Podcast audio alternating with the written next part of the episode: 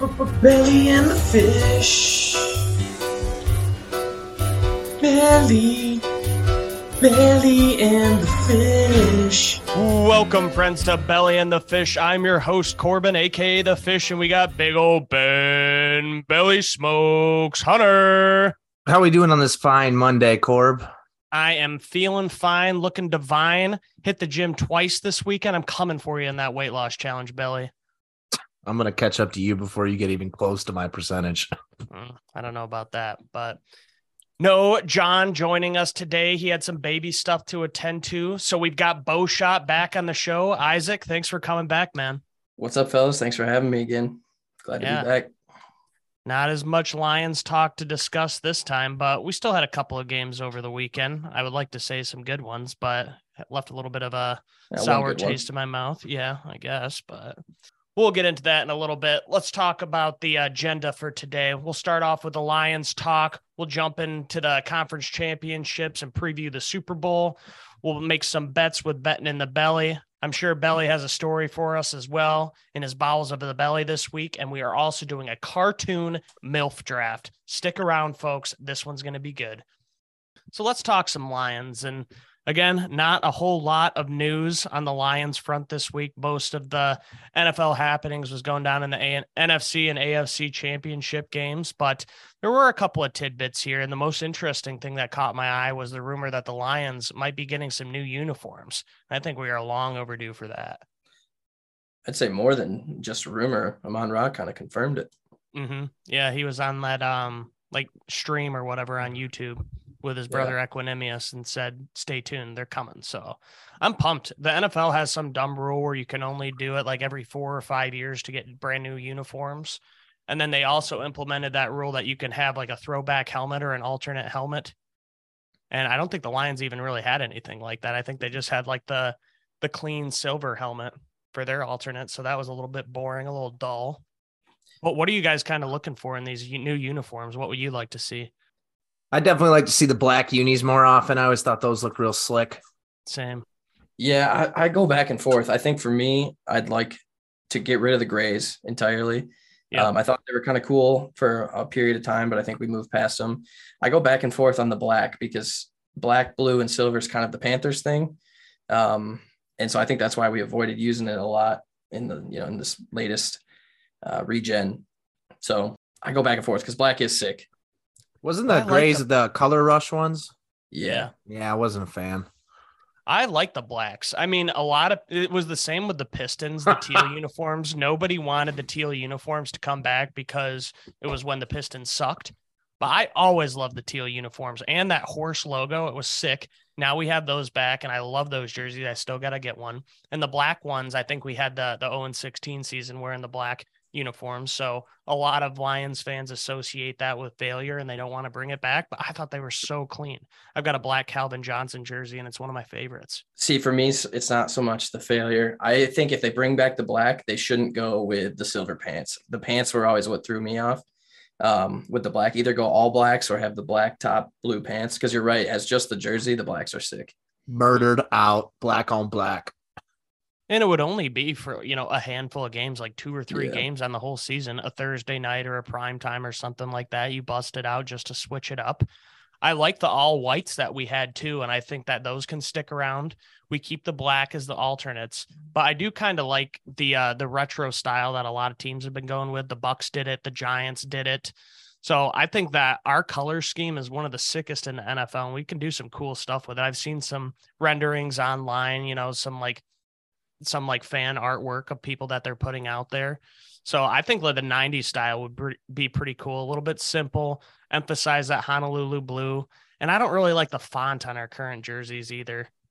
It's I not agree. my favorite. I agree entirely. If we're going to go new jerseys, I think we go throwbacks to the 90s, keep it simple, block lettering, um, absolutely no gradient. If you look at like the Rams jerseys with their numbers, the gradient is just the worst thing you could do. Same with like the Falcons. Just go simple, block lettering, block colors. Um, think like 49ers, like you said, Giants. Yeah, the think would 49ers have some cool ones, like how they have the uh the black outline border on the numbers. I think those are so sick. And some teams can pull it off. Like the Bucks had those kind of uh I, they had like the pewter jerseys and then the Seahawks. Like it's cool for them, but I just don't think I don't want anything like that. I like it no. simple, clean. We're a classic team and we could use a classic uniform. I just feel like with our, you know, the ones that we have right now, we just did a little bit too much. I just like it like clean and simple.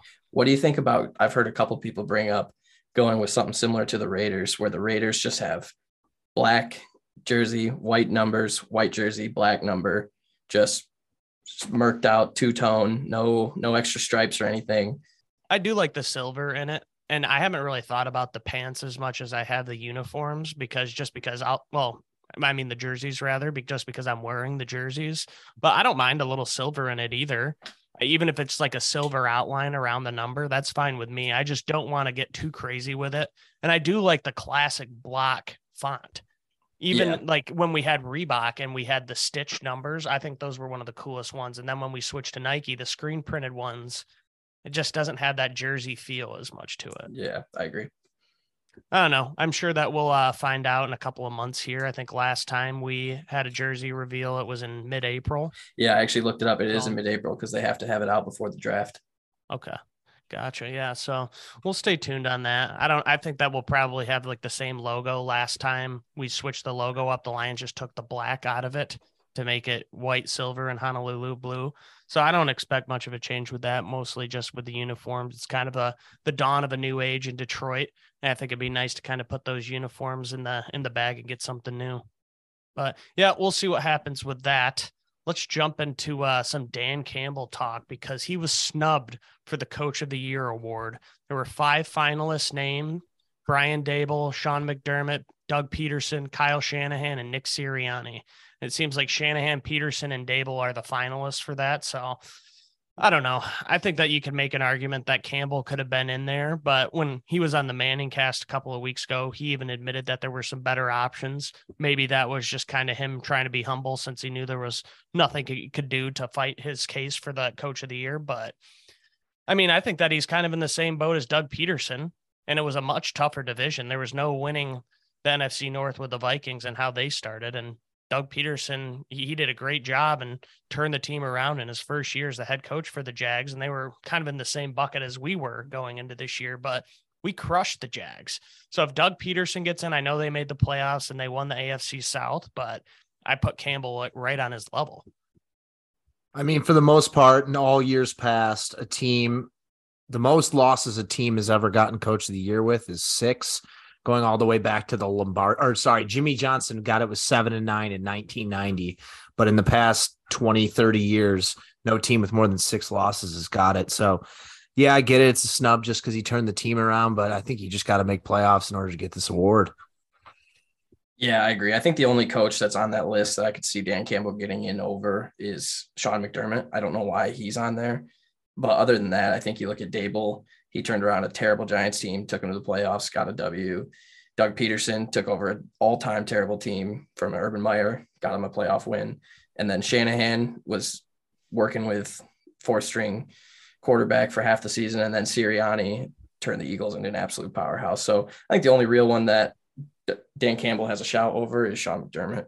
And I'm honestly, he wasn't ever going to win it, so I'm not too mad about him being snubbed or whatever. Yeah, I just looked it up and they think the favorite's Doug Pederson, which I mean, two and six to the playoffs is pretty pretty impressive. And the storyline of having the number one overall pick to a playoff win. Yeah, yeah that is I, wild. I like Doug Pederson being in there just because he really turned the team around. But then you look at Kyle Shanahan, the 49ers were always good. And I think that they over like outperformed expectations with the quarterback injuries. Nick Sirianni, everybody had the Eagles as like a dark horse Super Bowl favorite. So, yeah, it's impressive to have the best record in football and have that number one seed. But then Sean McDermott's the one that I have the biggest gripe with because they were the odds on Super Bowl favorites. Everybody expected them to be there. And if anything, I feel like they, you know, they failed to perform. It is a regular season award. So, you know, the loss to the Bengals, you can't really say you can't really take that into his resume for the coach of the year, but that's the guy. Sean McDermott is the one that I would say that Dan Campbell deserved the nod over. But I don't know. Maybe I just don't understand their criteria for coach of the year. But considering the team that we had last year and the the total overhaul and the the improvement that we've seen over the year and the streak that we went on beating the Jaguars and Doug Pederson, I mean, I don't know. He's probably six on the list or something and just missed out. There's definitely more to it than just you beat that team, so you're a better coach. So I know. I'm just saying it's for for me to defend Dan Campbell's honor. That's all. Yep, Dan Campbell snubbed coach of the year. But we did get a little bit of luck fall our way. Amon-Ra St. Brown and Penei Sewell are going to the Pro Bowl because Lane Johnson and AJ Brown for the Eagles can't play now that they're in the Super Bowl and they were the first alternates. So it's good to see two Pro Bowlers out of our 2021 class paying dividends in just two years on the job. Uh, yeah, I think that's great, um, especially Amon Ra being a fourth round pick um, and making the Pro Bowl in his second season. I honestly thought he should have been in it already and not as an alternate, but the Pro Bowl's kind of lost some some of its its luster over the last few years. But I think it's it's still cool to see a couple of your guys go on to the onto the Pro Bowl. Yeah, it's a good accolade, but it doesn't always reflect who actually played the best. Like you see guys with lesser stats getting the nod over some people. So it just seems kind of political sometimes. And it's just, it's a good thing to slap on your resume, but it's not the end of the world if you don't get it. Yeah. I mean, there was definitely some good wide receivers in the NFC. So I could understand Amon Ra St. Brown being right on the fringe there. But offensive linemen, that's where it gets a little bit trickier to decide who's the best. And a lot of the times those big name guys are going to make it. And Lane Johnson had a great season, but he did have some injuries too. Frank Ragnow, he made it in and he was playing on a, you know, like a fucked up foot all year long.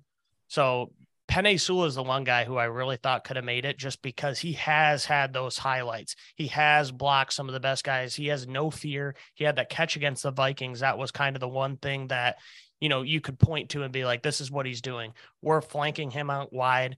We're running him in motion out to clear out the outside. I mean, we used him as a weapon in our offense. He wasn't like a traditional offensive lineman, and he was doing things that other guys in the NFL weren't doing.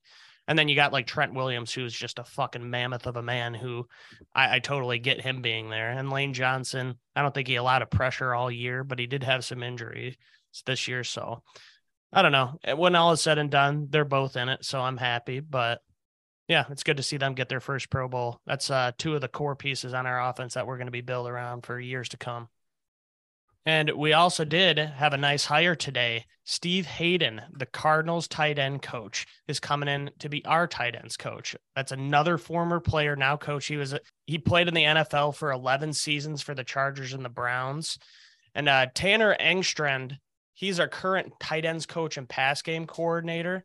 It's unclear what we're going to do with him now that we have Steve Heiden taking over that tight end coach role. And when Ben Johnson's future was still up in the air, Engstrand was kind of the guy that we had penciled in as a potential internal hire for offensive coordinator. So we don't know if he's leaving or if he's just taking on another role, if we're moving some things around with the coaching staff, but it's something to keep an eye on. He seems like a young up and coming guy, similar how Ben Johnson was before we named him OC. Yeah, I read that uh, Mark Brunell, our current quarterbacks coach, has been interviewing for some offensive coordinator positions. Um, and so there's there's a thought that Tanner Engstrand might move to quarterbacks coach with um, this new guy Steve Heiden taking over the tight ends coach. So I wouldn't be surprised if yeah the Tanner Engstrand just has a new role, and then Steve Heiden's coming in to fill in his fill in the gap. Oh, Is just thinking about the just thinking about the Lions before the draft and hearing tight end coach hired makes me think we're going to take that Michael Mayer guy from Notre Dame with the second first rounder. Not a chance, Belly. You can't speak yeah. that. That's where he's mocking right now. Yeah, I don't give a shit about these stupid mocks, dude. You could put anybody there. Just saying. The, Lions have a history. Taking two tight ends top 10. I think they're the only team ever. But shit's gonna change so much once we have the senior bowl, once we have the combine, we actually like interview some of these players and other teams do too the boards are going to be moving so much. I mean, taking a tight end there at 15, it's just not going to happen. It, the way that we've shown, like, I mean, we could have just kept Hockenson and signed him if we wanted that. Like, what's the point of just drafting another guy in the first round? It's not happening, Belly. It's the brand new line. I don't know, man. There's no we we don't have a tight end. not you're on your troll shit. We're not. I'm not. I'm not even trying to troll. Yes, you are. Brock Brock Wright's efficient, but he's not the answer. Did you forget about Shane Zylstra and his three touchdown catches? on what game? Five receptions? no, three for three. Exactly. It's- It's not a production piece right now, and they're definitely going to want someone if the if the rebuild is trying to be completed at any point. You got to fill the holes where the holes are. I think they should go defense, defense. That's what I want, but just knowing the Lions, The tight end class is deep, but this is not the same old Lions. We'll be able to get somebody in the second or third who can learn for a year or two, but we're not taking any guy in the first. I'll tell you that right now. So let's move on here. There was one commercial that I saw during the AFC championship last night. And it was the Aidan Hutchinson Cam Hayward housekeeping commercial. Did you guys see that? Yeah. I did not. No. Well, it's basically Aidan Hutchinson and Cam Hayward dressed up as bellhops walking down a hallway, and they go up to a door and knock and just say, Housekeeping, housekeeping. And it was just a teaser, and I have no idea what the hell it could be. It says it's like a Super Bowl teaser. Yeah, I think it's a Super Bowl commercial. So I don't know what it's for, but you don't have any theories on what it would be, Bowshot? no idea. I mean, it, knowing it's a Super Bowl commercial, it's probably for like hotels.com or some some shit, just some commercial. But yeah, I don't know why they would do like a teaser. That seems a little weird. Yeah. Well, Cam Hayward went to Ohio State and then Aidan Hutchinson, obviously Michigan. So I don't know if that's going to be playing into it somehow. I'm sure it's not just a coincidence. I don't know what it could be. I really don't know. But Belly, you got to look it up. It's not like super funny or anything, but it makes you wonder what it's going to be. I'll have to check it out. I do think it's cool. It's highlighting Hutch as like a big name guy. Um, Cam Hayward's obviously a huge name, and Pittsburgh's a huge market. Um, so putting him with Aidan Hutchinson as a Detroit guy, kind of Detroit took over a little bit of the media cycle this year, becoming more of a household name. So we'll see if that has anything to do with it. But Mhm. Yeah. I mean, uh, Hutchinson, he's going to be the face of the franchise. I mean, he already kind of is. I mean, we had Stafford and he really wasn't, you know, out there in the media doing commercials and stuff. But now you see him doing the Little Caesar stuff. And I, I know the Super Bowl had a lot to do it. And he's also in LA. But it's good to see Hutchinson putting himself out there. He always, he has been marketing himself even since the draft, you know, with like I mentioned it in like Hard Knocks, how they had the Hutch branded shirts. So he's all about that brand. You even hear his family talking about it in Hard Knocks too. So, I mean, he seems to get it. I mean, even if you're making a, a good salary in the NFL, there's always room to make a lot more. And so Oh, it's good see good to see him getting a good payday on like a Super Bowl sponsorship. So maybe if that money keeps flowing in, we'll get him on a little bit of a better deal. We'll I just watched the commercial. I'm thinking hostels.com. Yeah, I don't know. We'll see what it's about, but keep an eye out for that. And then speaking of signing Aidan Hutchinson, we did have some NFL cap news. It is set for 2023 at a record 224.8 million. So pretty much 225 million. So that means we have roughly 16 million in cap space for the Lions in 2023. And that's before we make any cuts or any adjustments. That's just on our current roster. So a lot's going to change. And 50% of these teams are currently over the cap, even with that 225 million number. So it's not going to make much of a difference when it comes down to it because it's just going to make these contracts go up higher for each player. But year after year, year, you see these guys pulling in record contracts and you see contracts like Christian Kirk where everyone's like, what the fuck? How did he deserve that? But it's just kind of the way it's trending. Every single year, we're going to have a, you know, a record breaking contract. And that doesn't, I mean, it makes it look like that Lamar deal realistically could get done. yeah, but what it does do is, which is nice, is it makes your current contracts that you have take up less percentage of the total cap. So um, kind of extends the window currently before you have to make some of those big signings, which I think is one spot that the Lions, which is nice for them, is they're not in a spot just yet where they have any guy coming off a contract that they're going to have to pay huge money to. Um, basically, the biggest decision they have is whether or not to to keep Goff or maybe extend him. Um, but I don't think he's going to be commanding top quarterback money at this point.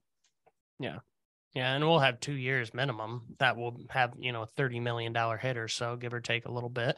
We don't have any, you know, blue chip free agents who we need to figure out what we're going to do this year. It's mostly depth guys. We've got Evan Brown and we got Jamaal Williams, we got Kaminsky and DeShon Elliott, but those guys project to have a pretty favorable contract coming back.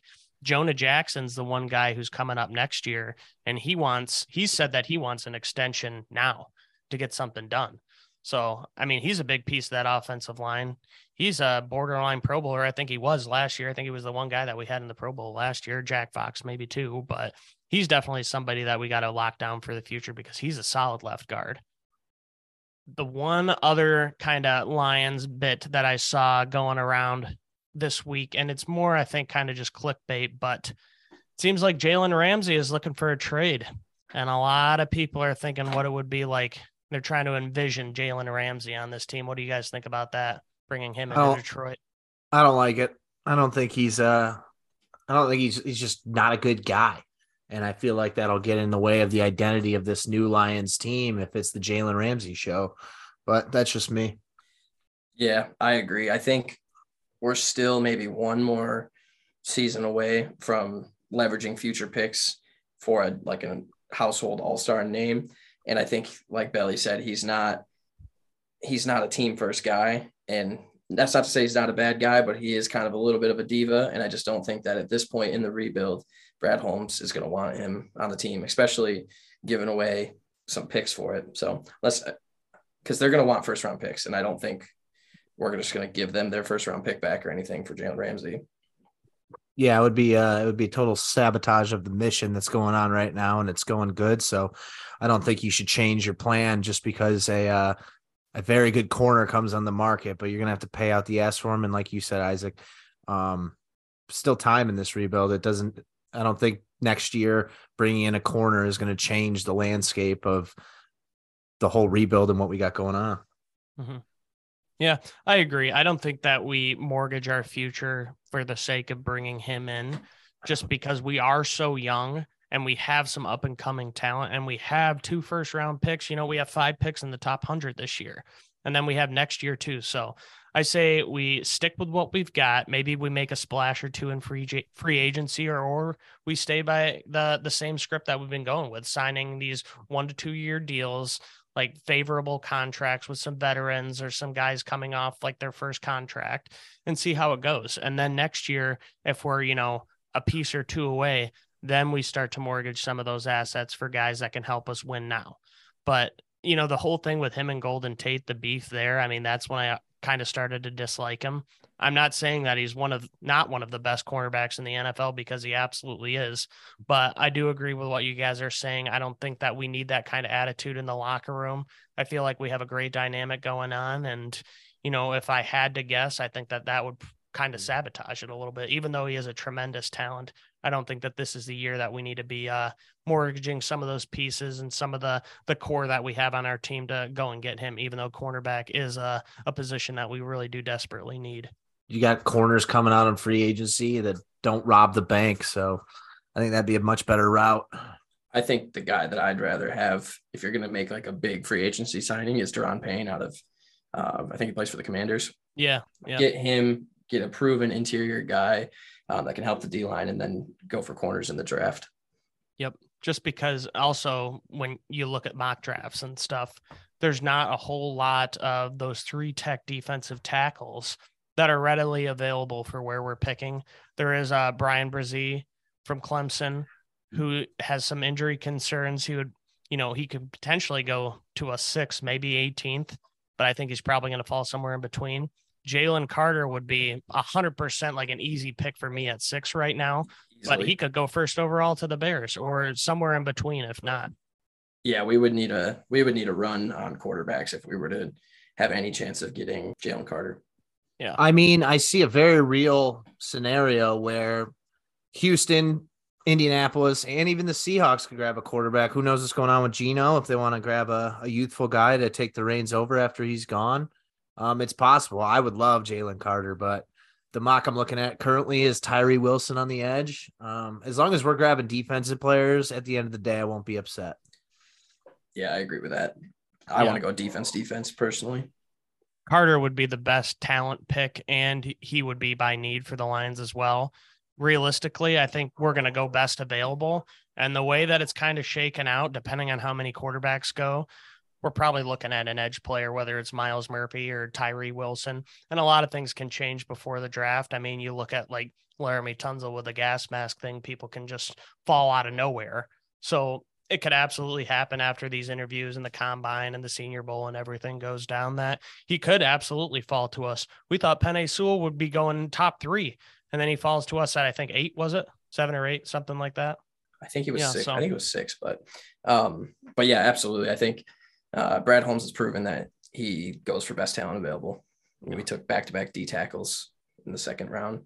But that's all I saw for the Lions this week in the news. Not a whole lot, like I said. But the one big story out of the NFC North Aaron Rodgers almost certainly gone. The news that came out suggests that he's possibly going to the Jets, following in Brett Favre's footsteps. Saleh, the Jets head coach, he made comments about bringing in a veteran quarterback with Zach Wilson. And the Packers are saying that they're open to trading him outside of the NFC. But realistically, if they find somebody who will take on Aaron Rodgers' contract and will give them the assets that they want, he'll go somewhere in the NFC. But I could absolutely see the Jets being one of those teams. I don't think that the Packers are 100% going to be contending if Aaron Rodgers leaves because it's just contingent on Jordan Love. And they didn't make it this year with Aaron Rodgers. So do you really expect Jordan Love in his very first season as a starter to be able to have a better record than Aaron Rodgers? I don't see it. So the Jets seem to have all the pieces there and they're ready to compete. They're just missing the quarterback. They got receivers, they got the run game, they've got the offensive line, they've got the defense. It seems like a per- perfect situation for Aaron Rodgers. Yeah, I mean, there's a bunch of teams around the league who are quarterback needy. I don't know how close some teams think they are to a run with just a new quarterback.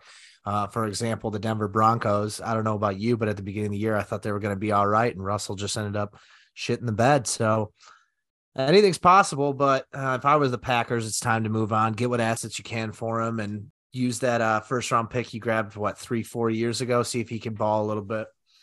Yeah, absolutely. I want the bad man to be gone once and for all, and the story to be that the Lions killed him on Sunday night in Lambeau. Um, but I think the Jets makes the most sense, like you said. Um, they're a quarterback away. They hired Nathaniel Hackett as their offensive coordinator, yep. which was, I think, one of the things where one of the reasons he got hired in Denver is I think was to try to bring Aaron Rodgers, and they couldn't work out a, a package between the two teams, and so they ended up going with Russell Wilson. But I think the Jets, it almost feels too easy, like too good on paper for it to happen. But I would be very happy if uh, his reign of torture was over. So, if you're the Packers, what is the minimum that you would trade Aaron Rodgers for? I'd have to take a deep dive into uh, Man into the cap and whatnot. But he's got this potential out. Oh, that's next year. So I don't know. Could uh could look better. Aaron Rodgers. Aaron Rodgers might just play one season and be done. So that's what if I'm the Packers, I'm trying to get two first round picks. If I'm the Jets, I'm maybe offering one. The dude turns 40 next December. So what was uh what was the Russell Wilson trade package? I think three first round picks. Yeah, yeah.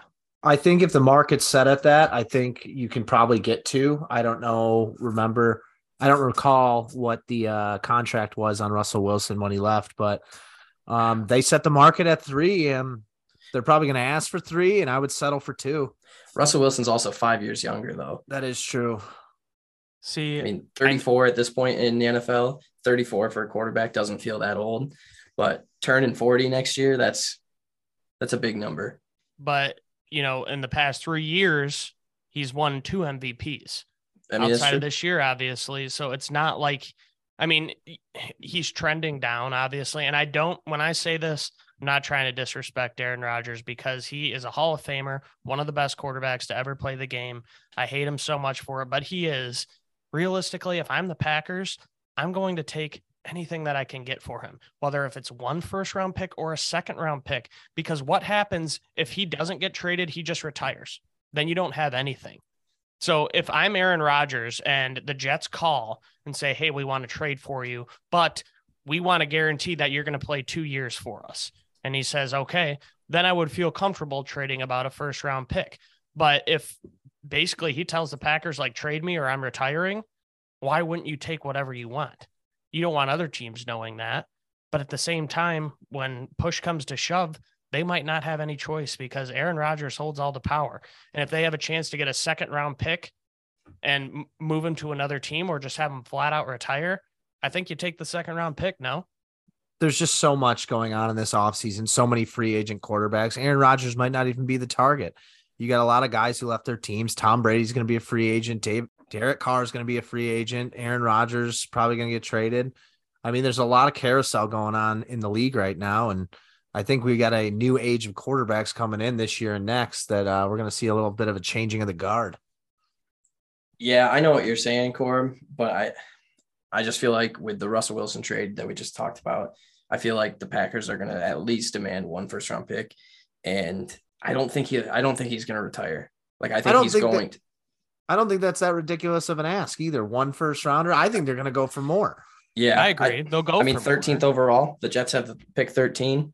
But if your best offer is a first round pick, I mean, I'm just saying, like, we don't know what's the what the conversations are. We have like a good idea that they want to trade him, and you know, the Packers and Aaron Rodgers both want that.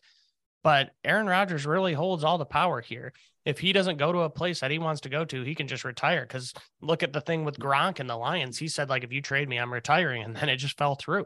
and then he stays yeah. with the Patriots. So mm. these players hold a lot of power in this situation. And Aaron Rodgers, I mean, it's really up to him and what he wants to do. He could absolutely walk away from the game. He's already he was contemplating it just before this season. So I wouldn't so be surprised either way. I just think that his time in Green Bay is almost 99% done.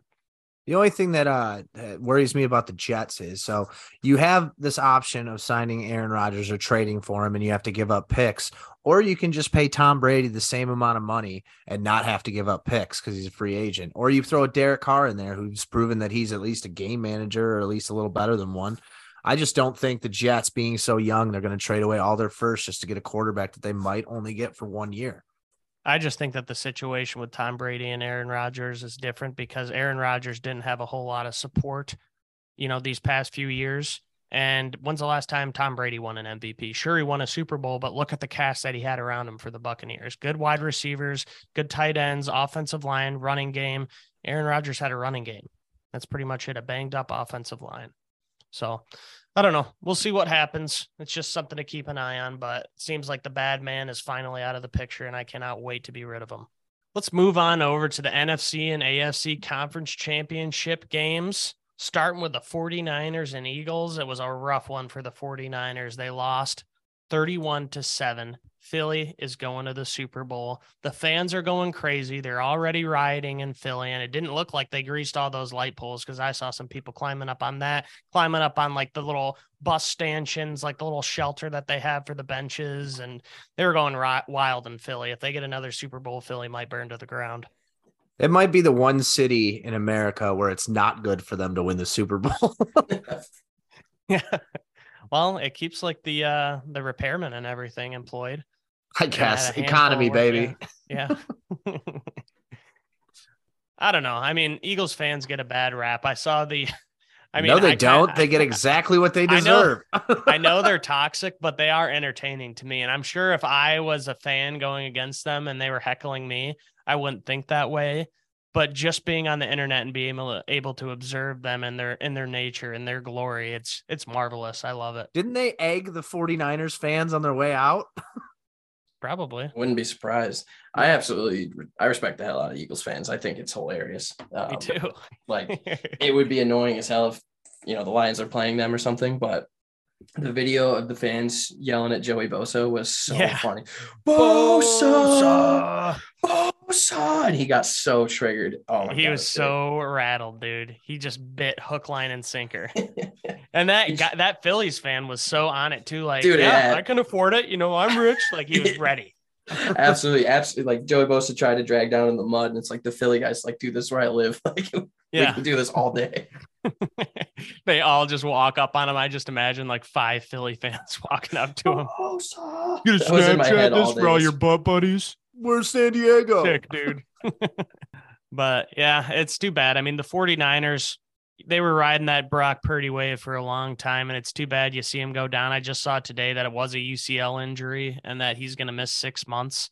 And then Josh Johnson goes out with a concussion in, I think, the third quarter.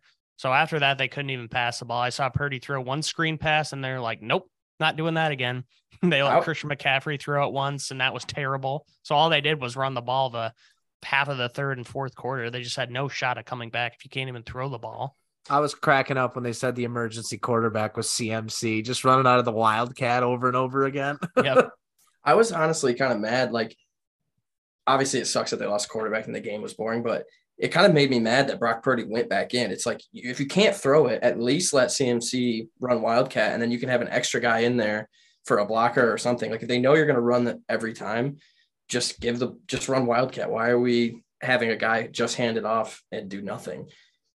And uh, the San Francisco 49ers were just riddled with flags. And to be honest with you, most of them seem like legit calls. So you can't even fault the refs like you could have in the KC game, but we'll get to that.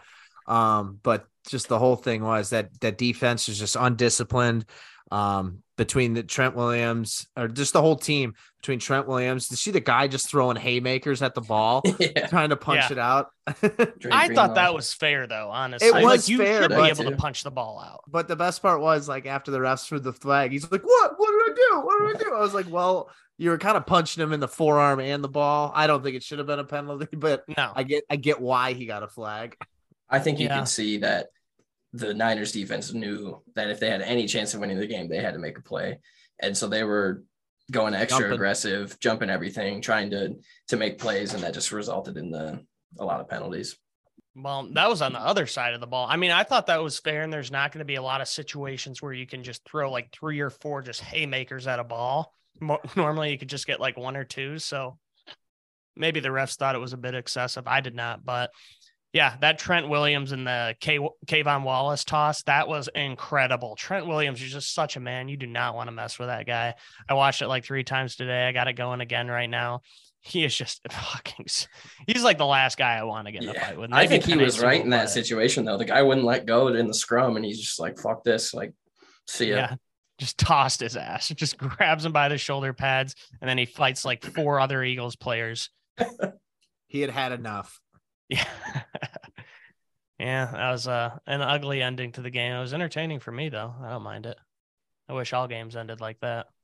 but yeah, the writing was on the wall with the 49ers. You lose Trey Lance like I think game 1 or 2 in the season and then Number you have two. Jimmy G looking like a, you know, a good stash for half the season then he goes down. The Brock Purdy train was rolling hot, but unfortunately it came to a halt and it's too bad because now you were you were thinking that maybe he would be the 49er starter going into next year and now he has this injury and so it opens the door for Trey Lance again so it just leaves that quarterback room even more unpredictable. I don't know, I don't see it. You've got two good guys with Brock Purdy and with Trey Lance. They're going to want to give their two young guys a, a fair shake to see if they can find a franchise quarterback cuz Tom Brady realistically is only going to be there for 2 years tops. Yeah, but that's I mean it's the same thing but... as the Jets we were talking about where the Niners have to feel like they were just a quarterback away from being in the mm-hmm. Super Bowl this year. So I mean, they had the quarterbacks, you know. I mean, the 49ers yeah, were that's true. The Jets with a, a suitable quarterback. Obviously, they're not going to have like a Patrick Mahomes, but you know, it's just a like the, with these older guys, like I would rather get out from under him before it's too late. I wouldn't be surprised if Tom Brady has another top five, 10 type of season next year. But at the same time, like you saw Peyton Manning just fall off the face of the earth. Like he just couldn't do it anymore. And Tom Brady, I mean, he's a different breed, but I don't know, man. I mean, how much longer is he going to keep going? He's 44 years old right now, I think. I don't. Yeah, but he's freshly divorced and he lost all that money on FTX tokens, man. Yeah, he's got to make some he's got play. It, it might mean that he plays. It doesn't mean that he's going to play that well. He's certainly not what he was 10 years ago he's not even what he was like two years ago. You could see this year that he just, I mean, obviously their offensive line was banged up, but if there was anything in his face, he was throwing it away. He didn't want to sit in the pocket and get hit. I don't blame him. I mean, I mean, it's almost that 50. is that is true, but he he still threw for 4,700 yards and he oh, was absolutely. the QB 12. So, I mean, I think there's definitely still some gas in the tank, and Tom Brady definitely uh, benefits from a run game and their run game was atrocious. Their offensive line was in the shitter all season. It was just a no-win scenario for Brady. But uh, how many times did he throw against the Cowboys in that wild card game? 60, 66. That's why he has those numbers up because the Bucks could not run the ball and they have good receivers on the Bucks. If I'm the 49ers, I'm rolling the dice with Purdy and Trey Lance to see what we got. I mean, they can get it done with one of those guys if they play, you know, above average, you know, a top 15 kind of level. And realistically, that team is built to last. They've got a lot of pieces, they've got good coaching. And I feel like they're going to be a good team for a long time if they can figure that quarterback situation out. And Tom Brady is just a band aid, a short term solution for him. So that's why TB12 to the Titans, baby. Yeah. Titans Windows are, are short, though. I mean, if if you look at like the Eagles, um, I think I read a stat that they only have five players from the 2017 Super Bowl left on this team. So, I mean, obviously that's five six years ago at this point, but the win- windows are short. You have probably two to three years when you have like your all your core guys, all the skill guys. You got people like Deebo and CMC before you have to tie them up on another contract. And so I I would not be surprised if Tom Brady goes there for one year. Yep, we'll be seeing the Eagles in the Super Bowl. And who will they be playing? It's the winner of the Bengals and Chiefs game. And the Chiefs duked it out 23 to 20. And I thought this was an over game, and boy, was I wrong. You know, just 43 points total. And you'd think the Chiefs and the Bengals, their offensive would really be humming, but it was their defenses that were the stars of the show. I mean, holding Joe Burrow to 20 points, holding Patrick Mahomes to 23 points, that's impressive. So those defenses stepped up. Uh, they had a good pass rush going, and Patrick Mahomes really didn't seem to miss a beat from that ankle injury. He was making all the throws that he normally would. You know, his his playmakers stepped up, Travis Kelce in particular, and then Joe Burrow was feeding Tee Higgins and Ja'Marr Chase. It was a good game, you know. It just it it got spoiled for me because of the the officiating. It was terrible. I mean, there were so many different calls, but you know, there was a holding on that last play where that Joseph Ossai late hit on Mahomes, and that's a whole nother can of worms. I mean, I didn't think that was the right call when there's 30 seconds left in the game and you're going to call a late hit to put the Chiefs in in a field goal position when it almost certainly looked like it was going to overtime. Maybe he had a foot out of bounds, but at the same time, I didn't think it was egregious. And you can't do that to a quarterback. They call know, that every time.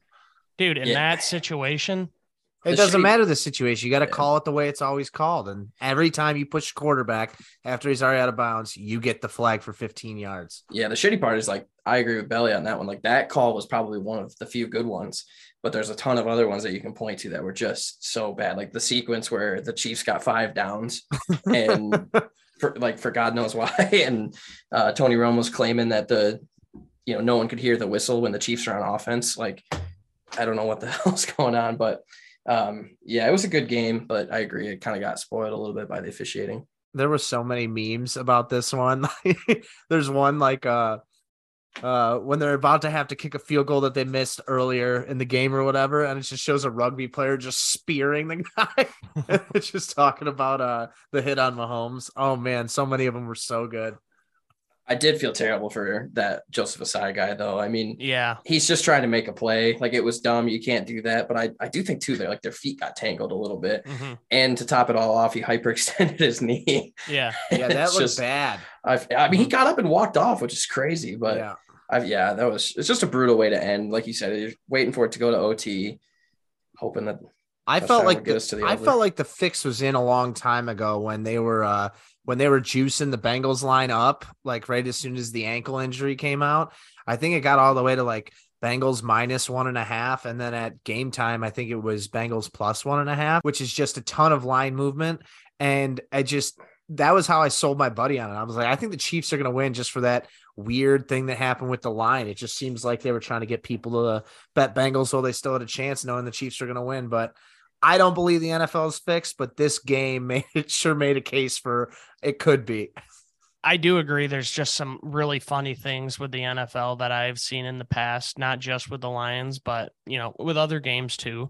But you could see the Bengals or the Chiefs making it. I mean, Joe Burrow and Patrick Mahomes, no matter what, the people are going to be entertained. But you do wonder, you know, does the NFL want Patrick Mahomes in this Super Bowl? I mean, he is the poster boy for the NFL. Joe Burrow is a great quarterback, but it just seems like they want to get Patrick Mahomes back and they got their way. I mean, there was just so many fishy calls. Like the other one, too, the Mike Hilton pass interference. I think it was on the last drive. He puts his hand on the hip, he reaches around, perfect pass breakup. That is exactly how you're coached.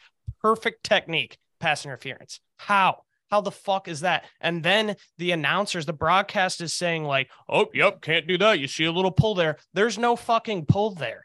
That was total bullshit.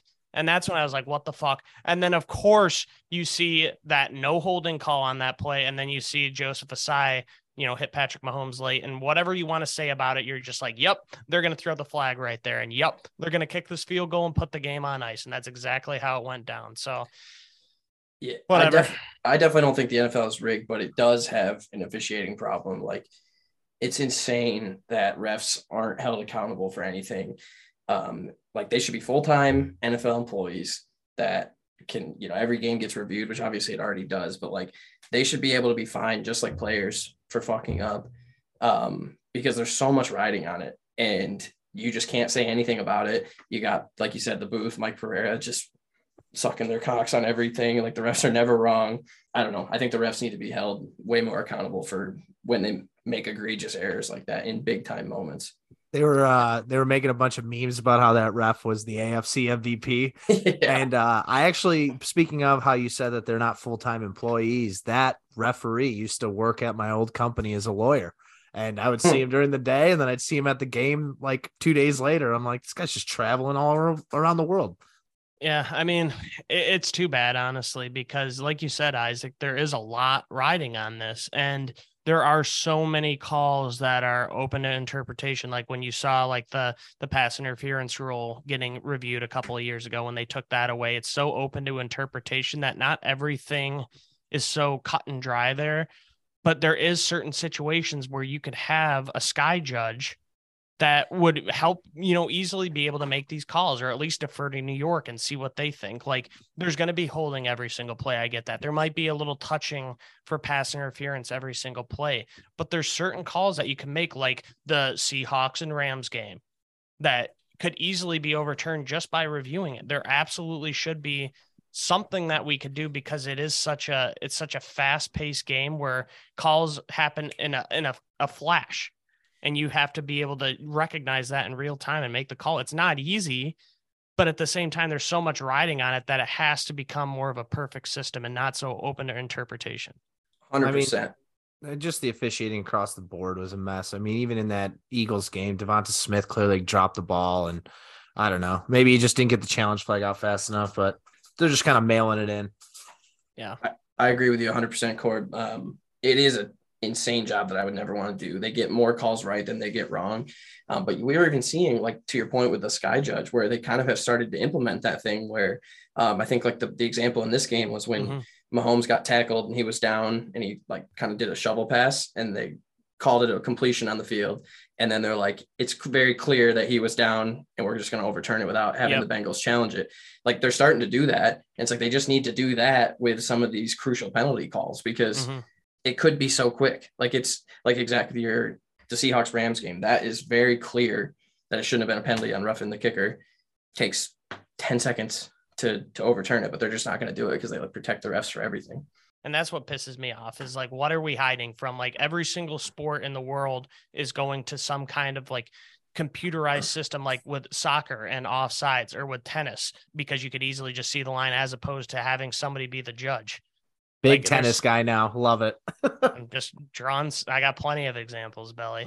And then even like basketball, like if there's like an out of bounds, they could quick like go back and see who it went off of last. At least in the last two minutes at minimum, there should be something in place for you know those kind of calls. But yeah, it, it should not be hard to have a a sky judge for every single NFL game who's the guy watching it and who can who can buzz in and be like, "Hey, take a look at this one." It, like you said in soccer, they have the while it's not a perfect system, they have the VAR ref who's sitting in a box watching it on TV, and if he thinks something gets fucked up, he can buzz the like the main ref and be like, "Hey, go take a look at this on VAR," and then they go and do it.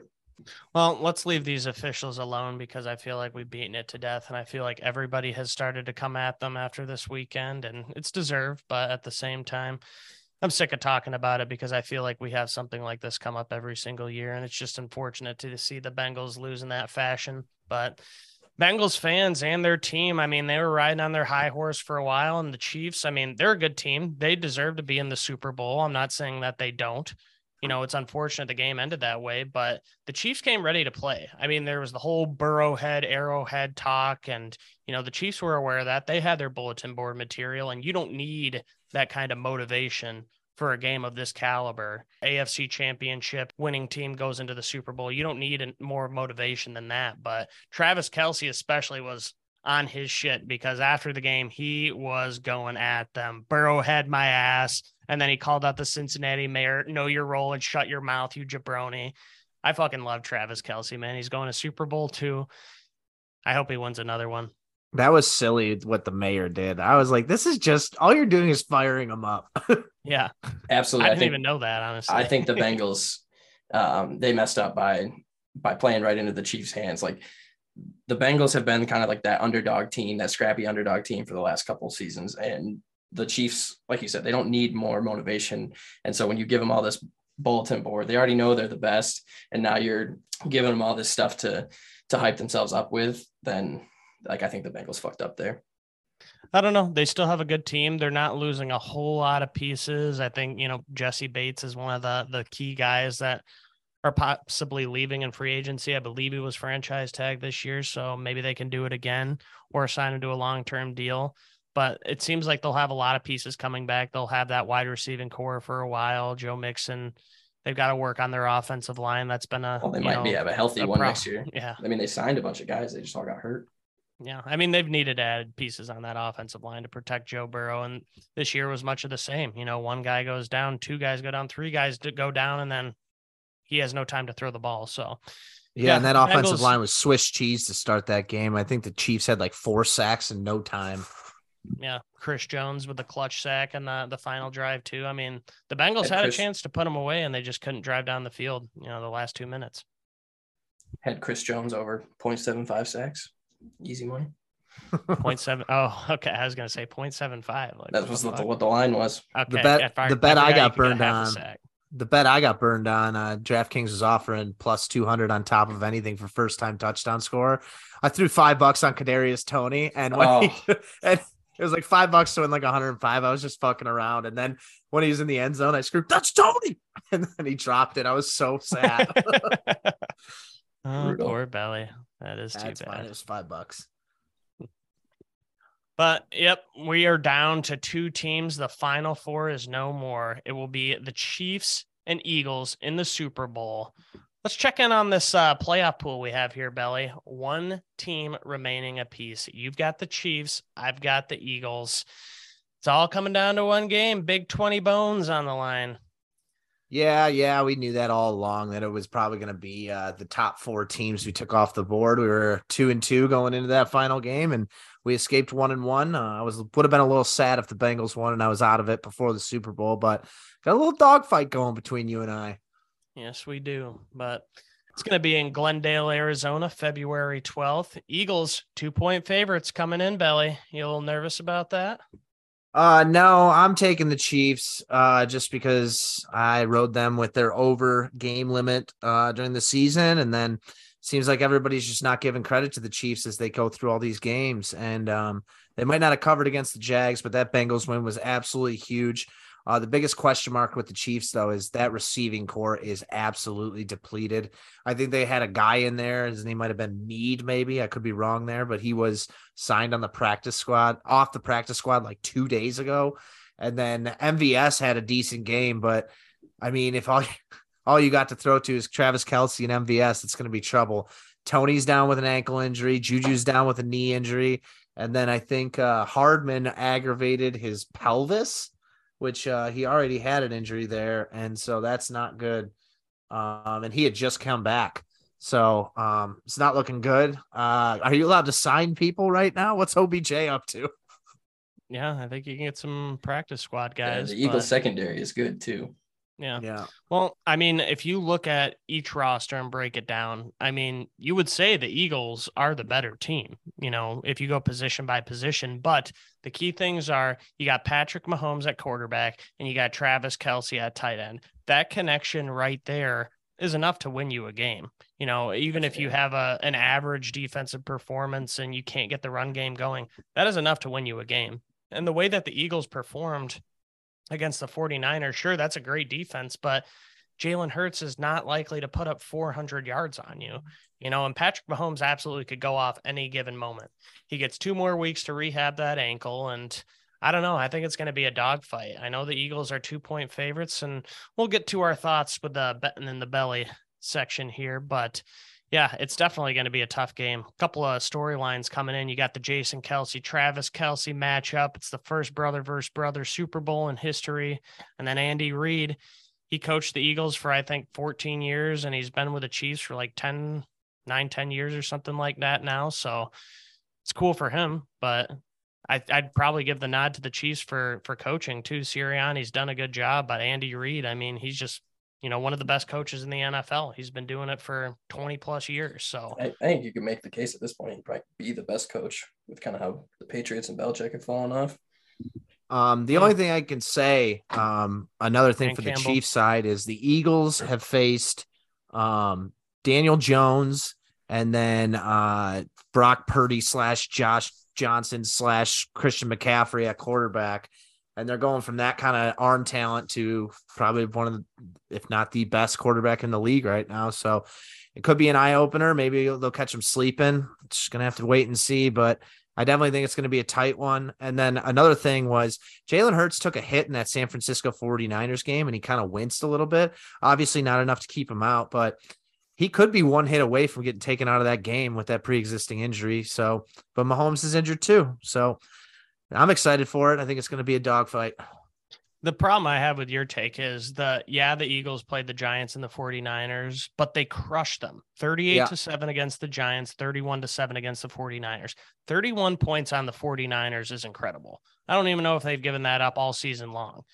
That is a good defense. And I know offensively they couldn't do anything, but it still goes to show that offense can do it a number of different ways.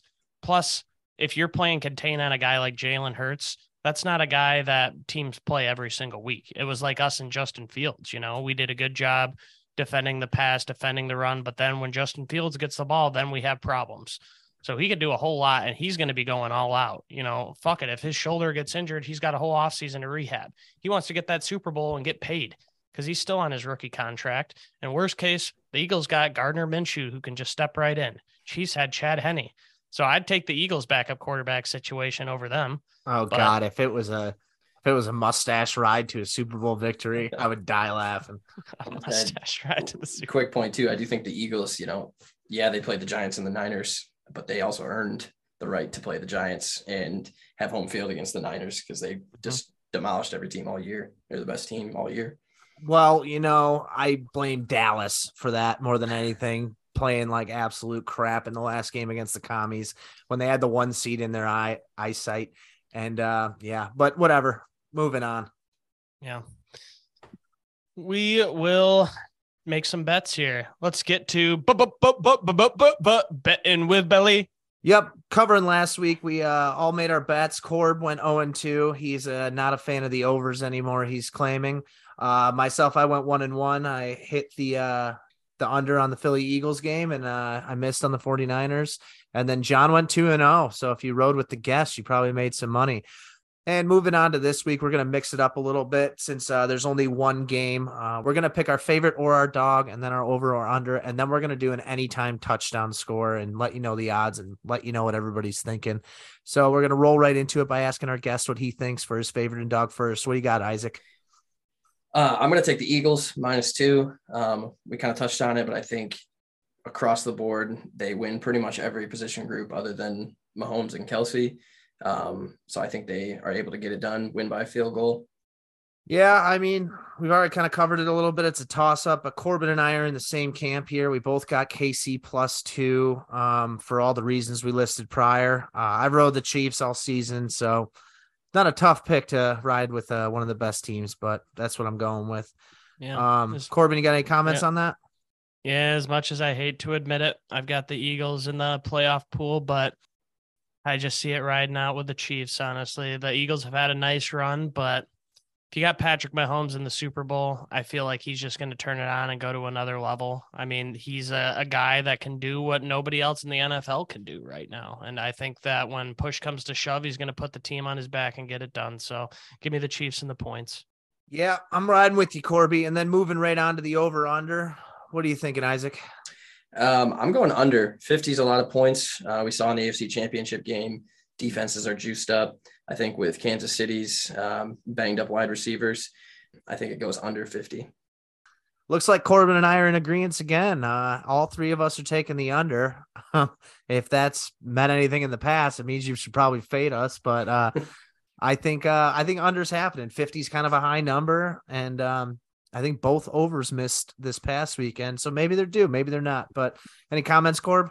Yeah, I think Vegas wants everybody to take the over because you want a fun Super Bowl, you want a lot of points, but I just fucking hate taking these overs, man. I suck at betting them. I'm always like, ooh, Chiefs and Bengals, look at those high powered offenses. They're easily going to cover 48 and a half points. No, wrong. And then I don't like the, I think that the Eagles defense is better and I don't like their offense as much. So I'm taking the under and then it's probably going to be an over because I suck at betting. So now let's uh now that we've covered that portion, Corb, we're gonna roll right into our touchdown scores. Let's hear what you got, Isaac. Uh, um, for anytime, I'm going with AJ Brown, which is plus 110 anytime, but I love him for first touchdown at plus 1,000. I think the Eagles are just going to start the game with a fucking bomb. Started off right. Devin gotta Hester love the, style. You got to love those odds, but man, that first touchdown is just such a fickle bet, and it pisses me off when I don't hit it, even though there's no reason I should. I gotta um, do a quick shout out to my guy, first TD bets I follow on Twitter. I'll send him to you. He's up 145 units on the season. I follow him like every week. It's insane. He puts a first touchdown bet on every single game in the NFL, and he probably hits like minimum one a week. He goes a couple weeks without hitting one, but it's it's gnarly. I mean, what a lucky man, and uh, hopefully he's up a lot of money and buying himself a new whip or something. Um, Corbin, moving on to you. I am taking Patrick Mahomes anytime touchdown score. That means rushing or receiving. Andy Reid likes to get silly with it. I mean, you saw that little ring around the rosy thing that they did a couple of weeks ago. I think it was maybe week 18, but yeah, uh, he's got the ankle injury and people are going to shy away from that, but I could easily see a QB sneak or some kind of like trick play where, you know, he's either catching a touchdown or, you know, somehow running it in, but they want to make Patrick Mahomes the MVP, and they're going to give him his chance to get one. And plus 475 for any time Patrick Mahomes, when I think Jalen Hurts is like plus 100, maybe. I'll take that. Speaking of trick plays, did you see that one play where Travis Kelce caught it and rolled a bowling ball to Jerick McKinnon or whoever it was? That was hilarious. The hook and ladder, the like in the ladder, first quarter. Yeah. he just threw it way short. And He's like, that's on me. Um, but anyway, speaking of Kelce, uh, the man's only got minus 103, but I'm more of a sure thing guy. And Kelce is just a scoring machine. I think I saw a stat that he's second all time in postseason history in yards and touchdowns. And that's not just for receivers. I mean, sorry, that's not just for tight ends. That's for just any person catching the ball, which is an insane stat. And he's only behind Jerry Rice. So I'm going to go with the sure thing and hope Kelce catches yet another touchdown for the Chiefs. And that's going to wrap up betting with the belly. All right, belly, enough football talk. Let's jump in those guts and see what's in the bowels of the belly. Oh, Corb, I think you know what I want to talk about here on the bowels of the belly, and that would be my man Novak Djokovic winning his 22nd major title after you, which I got to commend you for. You jumped into the tennis uh, the whole tennis world and you dove in head first. You chose your guy Tsitsipas, which I'm sure is exciting to uh, reach the final, but you just can't beat greatness. Jovek, Jovek, Novak took it to him. and I just want to hear your comments on it and what you think of the absolute tennis goat. Yeah, it was rough. I mean, if it was anybody else other than an American, I would probably be rooting for Djokovic because it's nice to see him win his 10th Australian Open. You know, I think he's is he tied with Nadal now? He is most, tied with Nadal, yep. but if you if you know anything about tennis, he's been kind of screwed over, and he, he should have last year. He got robbed last year out of two yep. majors. He wasn't allowed to go to the Aussie. He wasn't allowed to go to the U.S. And then um, he, they also took away his number one ranking because he won Wimbledon, but because of the whole Russian uh, war with Ukraine, uh, they decided that the consolation prize was going to be that no points would be awarded to Wimbledon because Rublev and Medvedev, namely, weren't allowed to play among other Russian athletes. And so um, it's good to see Djokovic back on top, regaining that number one uh, seed and sorry, number one world ranking that he never should have lost in the first place. And he's playing angry this year, and I would love to see him win all four. Uh, it's never been done by a male singles player, I don't think, in a calendar year. I could be wrong on that, but I would love to witness it in my lifetime before the guy hangs it up. Yeah. I mean, being a Detroit sports fan, I like rooting for the underdog. I don't like taking the Patriots or the Yankees or the Dallas Cowboys or something like that, like a Djokovic or Nadal or Federer. So I went with Tsitsipas because I watched one game. I think it was in the second round, and I was like, "Damn, this guy's got some swag. He's got some power. He doesn't have a super obnoxious grunt, and he's got a dirty, filthy serve." And so I was like, "Yep, I'm riding with this guy because I didn't want to copy you. I like to be original." And you know, I'm I know that he was ranked third in the world, and he's still going to be ranked third in the world, but I feel like he is a young, up and coming player and a guy that I could see myself liking. And you know, just kind of watching some of his highlights and some of his uh his interviews, like his post match interviews. I fell in love and I watched every single match of his in the Australian Open and then woke up at 3:30 a.m. to watch the final against Djokovic. Watch two sets, watch him lose. I think it was what, 4 to 6 in the first set, 3-6 in the first set and then 6-7 in the second set. Fall asleep. I fell asleep real quick in that third set at probably like 5 in the morning took a, couple too many tokes and that got me a little sleepy. Woke up at 10 seeing all Ben's texts like all hail the goat, blah, blah, blah.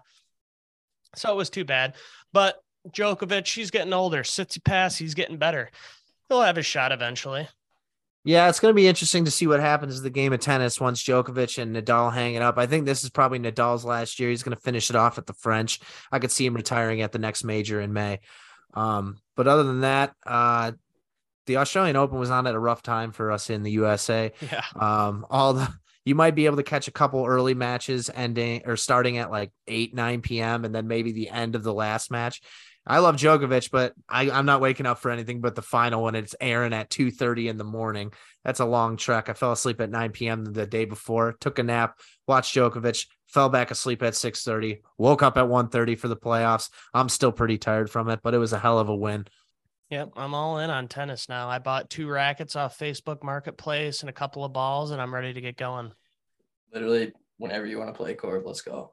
we'll oh, have I'm to down, do man. We'll I have play- to do a uh, our first video. I'll just be me and you playing tennis against each other. We'll get like a professional photographer to put sound effects and highlights. Make it like Shaolin soccer.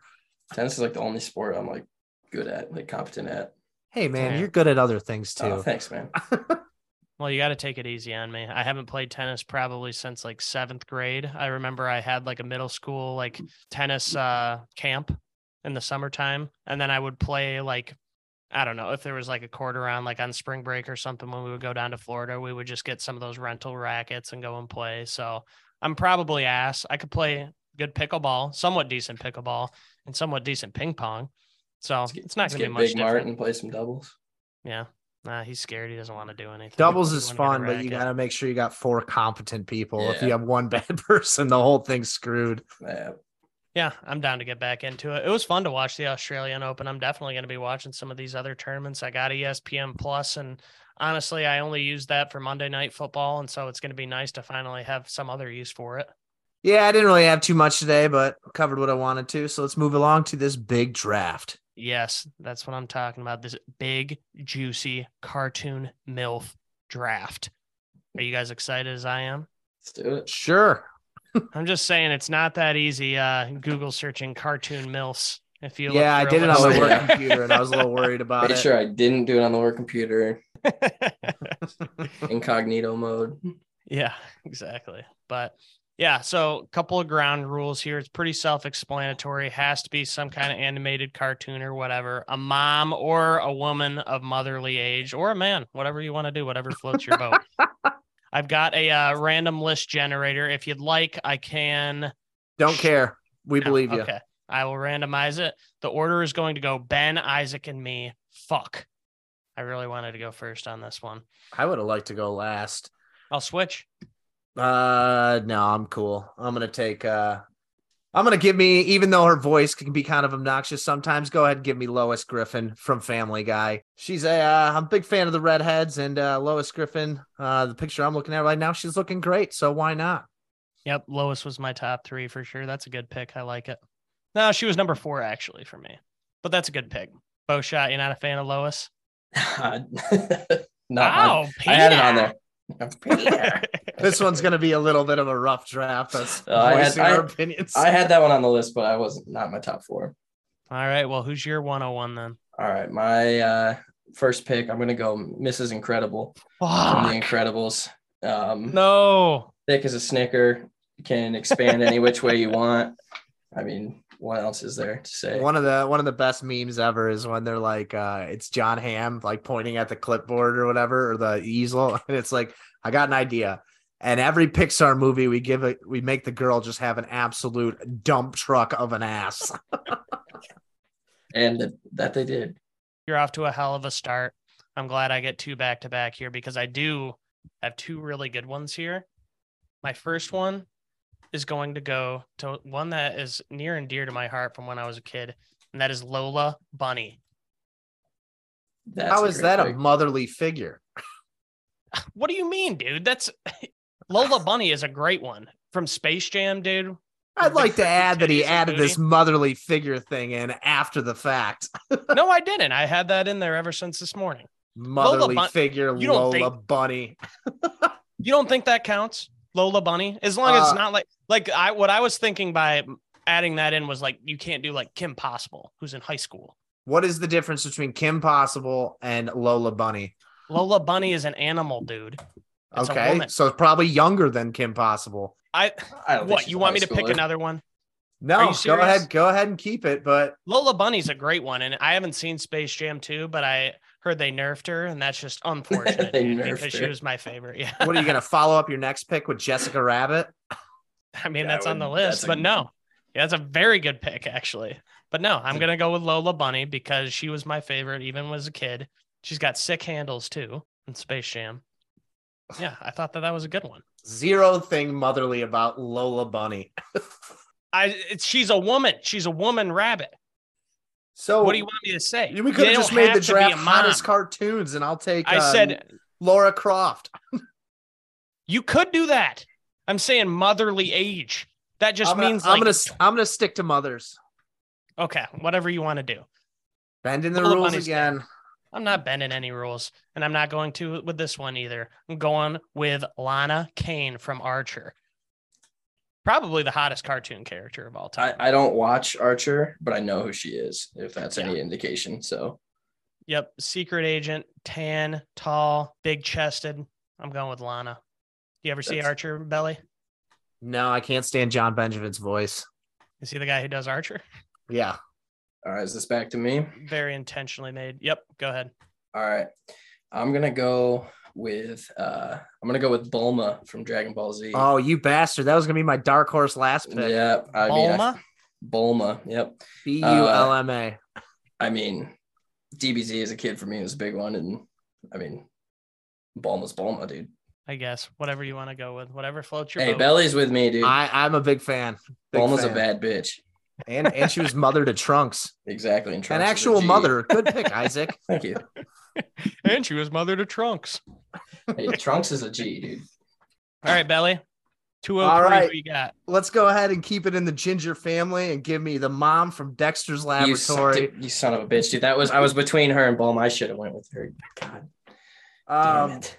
uh, we're we have a theme here, and I was gonna stick with all uh, redheads, but um, I since we're uh, uh, this is just a wild. He wanted category. that big dump truck. Uh, yeah, she's got she's got a pooper on her. Um, I should not have been taking a sip of water when you said that. I I kind of want to keep it all redheads, so we're gonna go ahead and uh, give me Mrs. Frizzle from the Magic School Bus. Oh my god. There's so could- many better I, was, red. I could think of a couple more redheads before Miss Frizzle, but you know what, dude? yeah, definitely. It's not the worst. You know what? She taught you a lot of things growing up, and probably uh, you wouldn't be the man you are today without her. I know you were watching those. Uh, you were pumped every time the the teacher whipped out the Magic School Bus for you in school. Don't lie to me. It was She at her is- Schoolhouse Rock, and I was more pumped for Magic School Bus.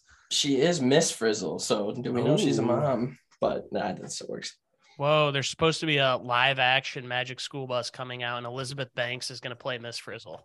Boom, hottie. Now I see why you like Miss Frizzle so much. I was just Huh. trying to keep it all redheads. Uh, That's all right. Miss Frizzle, she's kind of a baddie. I'll give you that. Not bad, Belly. All right, Isaac, back to you. Uh, back to me. All right. Uh, ooh, for th- for three, I'm gonna follow Corb's lead. I'm picking an animal character, and I'm gonna go with Sarabi from Lion King. Sarabi. Dude, it's that's uh Jesus, I can't think of his name. Um From she's the Lion of Pri- King? yeah, dude, she's the queen of Pride Rock. Mufasa's wife. No, Simba's isn't mom. that isn't that Nala? Oh, No, Simba's Nala's- mom. Simba's mom. I don't know why I couldn't think of the name Simba for a second, but Sarabi, dude. okay. She's sultry. a sultry lioness. All right, I love it. That's a good one. Was not on my list, but I'm interested to hear your uh your honorable mentions there, Isaac. I got a couple. Bulma and Sarabi. You don't But- even know Bulma is. That's a bad bitch No, right I there. didn't. But Mrs. Incredible, I mean, I can't knock it because that one's fucking bomb. Um, okay, okay. I'm gonna pivot then. Um all right, I'm gonna take a redhead from Ben. No, I'm gonna yeah, I'm going to. I'm gonna go with Nurse Joy from Pokemon. You son of a fucking bitch, dude. That was gonna my last one. Dude, Nurse Joy, all the fucking way, man. No question. Brock always had a thing for her. I was between I can't even remember who the police woman was called, but Nurse Joy, notorious Pokemon baddie. Shit, went with Nurse Joy. And then what do I do for my last pick? Hmm. Uh you know what? I gotta go with my heart here because I think this was pro even more than Lola Bunny, actually. I Officer should've this- Jenny. Officer Jenny, that was her name. No, I'm going with Jasmine from Aladdin. A nice foreign beauty. Not a true mom, but of motherly age, I would say. No. Yeah, I'd go with like teenage age. Yeah. I mean, she Corbin's got a teenage Trying- bunny and a teenage. Oh, shit. Princess. She's 16. Fuck. Whoa, All holy right. shit. Snow White's only 14? How do I, they uh, know this? My average age is way above your guys's. Ariel's 16. Corbin- they're the Disney fuck? princesses. They're always young. And they gotta find average like, age of mother they gotta like a find nice like their right true love. I right just around- didn't think that she was fucking 16 years old. I'm sorry. I can pick another one, honestly. I mean, no, I feel no, you gotta leave it. I mean, I'll leave it if The- you I want. think you got to leave it, but add it to the. Dude, she does not look like she's 16. I'm just saying. I just thought she was a nice foreign beauty, and Aladdin was my low key favorite Disney movie of all time. Corbin's got the 16 year old motherly age. Fuck. Damn.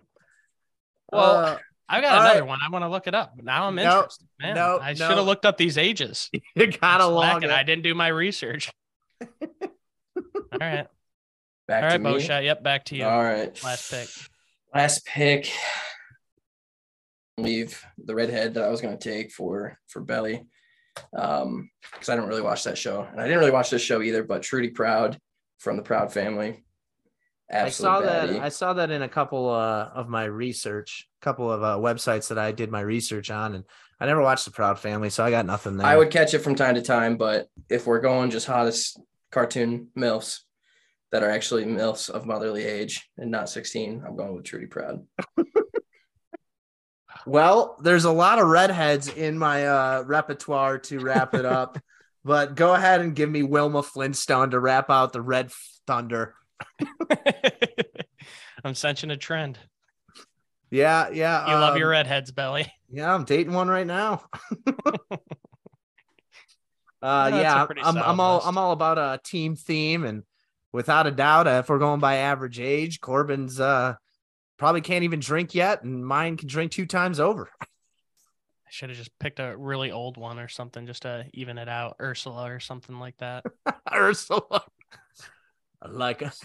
Wouldn't be Never bad, mind. dude. She does some freaky shit, I bet. a bunch of tentacles for you.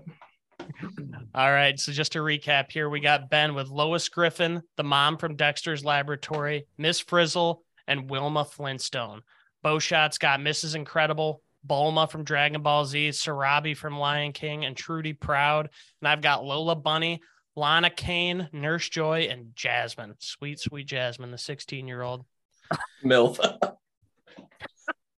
Maybe we'll just change it to hottest cartoon characters. You guys might be right. No, no, no. Leave it oh, as you got to leave it as MILF. You just got to maybe All put right, like a little fine. asterisk So there. Anybody who votes for you is just a sick, sick man.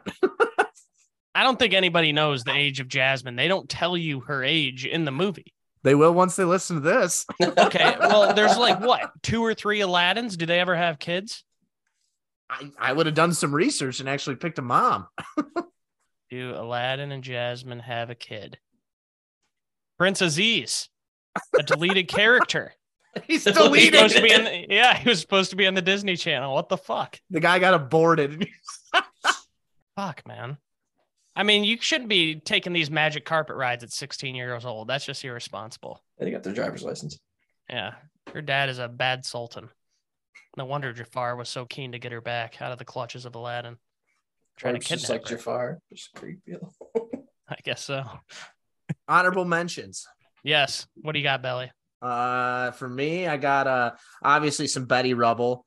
Uh, you could go Marge Simpson. Um, let's see. Oh, another redhead that I skipped out on was Jane Jetson, but that show was before my time even. Yep. Um, oh, Android uh 18. Yeah, that Um, would've been a good one. Android else? 18. You never watched Dragon Ball Z, clearly. I did. Uh, I just don't know the characters all by Android heart. 18 was the blonde one that marries Krillin, and then they have Marron, an actual mother, even though she was a robot. I don't know how that worked. I never researched that. Probably wished her to be human at some point with the Dragon Balls. Um, other than that, you got Mrs. Turner from uh, Fairly Odd Parents. I saw Francine Smith from American Dad on a couple, not for me. Um, and then uh, Delia. Delia Ketchum, Ash's mom. Yep, that was on mine too. But Oh, and then I also saw uh, Miss, Mrs. SquarePants. yeah, I saw that too. I had some funny ones that I wanted to sneak in as well. For me, kind of the main ones. Meg from Hercules. She was always a baddie. Yeah, Um, I had Ariel. Oh, I had one for you, Belly. Little Bo Peep. Not a mom, I guess. Mom to sheep. Daphne more, from she's Scooby Doo. motherly than half your list. This one I would have put in over Jasmine if you made me. It would have been Peggy Hill from King of the Hill. Kind of like low key bad. Yep. Also, uh, there was this one waitress at this uh, restaurant we used to go to in Chicago, and she had a Peggy Hill tattoo on her calf. I was always, I thought it was sick as fuck. Kim Possible's mom. Yep, oh, had- here's I a really her. good one. I Here's a good her. one. Lola from Shark Tale, Angelina Jolie's character. She was like the hottest fish I've ever seen. Yeah, I see that. Easily the hottest. you fish. guys in the animal pics. Uh, I had Roz. They're all from Mon- cartoons, dude. Roz from Monsters Inc. Roz, Yeah. And then yeah, another one. Corbin, give it Yeah. to me huh? Oh, dirty to me, Roz. You forgot to service the bean. Dory from Finding Nemo. That was a good one.